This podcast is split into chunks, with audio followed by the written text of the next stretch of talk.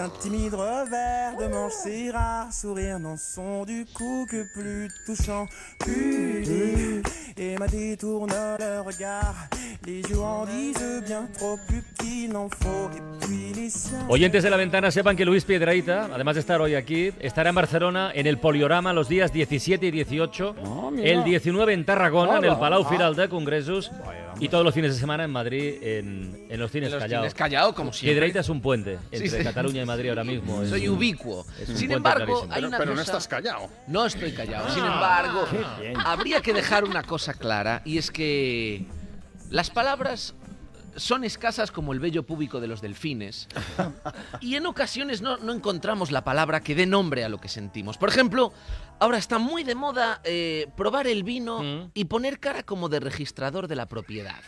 ¿no? La, la gente huele la copa, chupa el corcho, hace gárgaras con el vino y todo para dejar claro que saben diferenciar entre un buen vino y una copa de champú. Bueno, ¿cómo podemos llamar a ese conjunto de esparajismos en torno a un vino que se hacen solo para apabullar a los demás?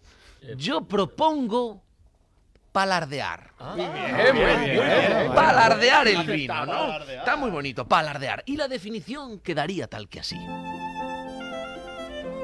Palardear. Hacerse el chulito catando el vino. Actitud de falso sumiller que solo pretende sumillar. Eso es palardear. Otra más, otra más. Mira, esto, esto Sumillar ya es buena, ¿eh? Es que sí. es demasiado. Mañana sale el diccionario de la RAE, ¿eh? Sale Sí. el nuevo, pues, Mañana, mañana. Espero que hayan ¿A qué hora? incluido. Igual está para alardear. ¿A qué, a qué hora? Hay que estar allí a la salida para ver. A las 5, a las 5. Ah, bien, a vale, las a la 5, hora del las té, 4. la hora del té. dejan salir bastante. Bueno, eh, otra más. En, en los conciertos, esto lo habréis sufrido, en los campings y fiestas populares. Sí, o camping. Se puede decir de las dos maneras, Campines. dependiendo de si lo Campines. queréis decir bien o mal. Se puede decir de ambas formas. En los conciertos, campings y fiestas populares suele haber unos inodoros portátiles de plástico. Yo no sé si los habéis visto. Esos Sí, sí. inodoros que huelen eh, a una mezcla entre la pestilente diarrea de mil satanes y gominola de fresa. Hay cerebros que han llegado a explotar al oler eso, porque vamos a ver, digámoslo, cuando algo huele mal, lo peor que se puede hacer es intentar tapar ese olor con otro más fuerte. Eso no ha funcionado jamás desde la invención del botafumeiro, eso jamás ha funcionado. Jamás, jamás, no funciona. Haz otra cosa, respira por la boca, eh, métete dos hámsters en los agujeros de la nariz, pero no añadas otro olor porque se empasta. Esa gente que después de ir al váter echa desodorante. Eso no funciona. No funciona. No, no, eso en- enrarece el ambiente, se crea una atmósfera espesa, irrespirable, es, es un peligro. Y hay gente que se ha desmayado allí y lo han tenido que sacar con un mono amaestrado. Entonces, ¿cómo podemos llamar a ese perfume que añadimos cuando huele mal y que solo consigue empeorar la situación? Yo propongo ambientedor. Bien, bien, bien. Un ambientedor. Con ¿no? H intercalada. Ambientedor con H intercalada, efectivamente. Para que esté, para que sea correcto.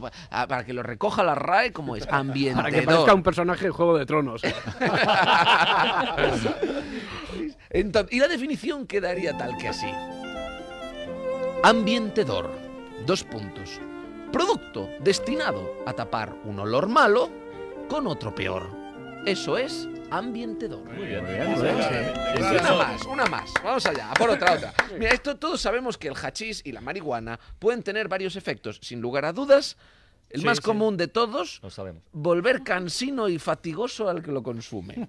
Lo vuelve muy pesado, muy cansino, muy cargante. Y es necesario, yo creo, encontrar una palabra que designe al porrero pesado. Y yo propongo, sí, una palabra que lo defina.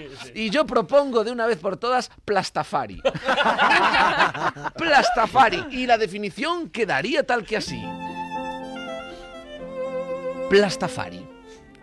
Persona que se vuelve cargante, repetitiva y fastidiosa bajo los efectos del Muy cannabis. bien, muy Eso bien. es un plastafari. Sí. ¿no? Sí, Yo no sé si habéis sufrido plastafaris, ¿no? Sí, Porque sí, al- al- que al- otro. al- al- Bueno.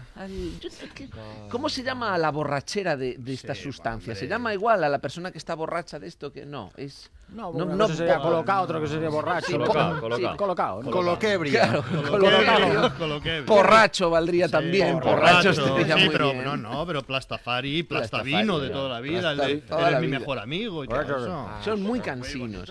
Y para terminar, yo creo que esta podría ser un, podría ser un buen broche de oro.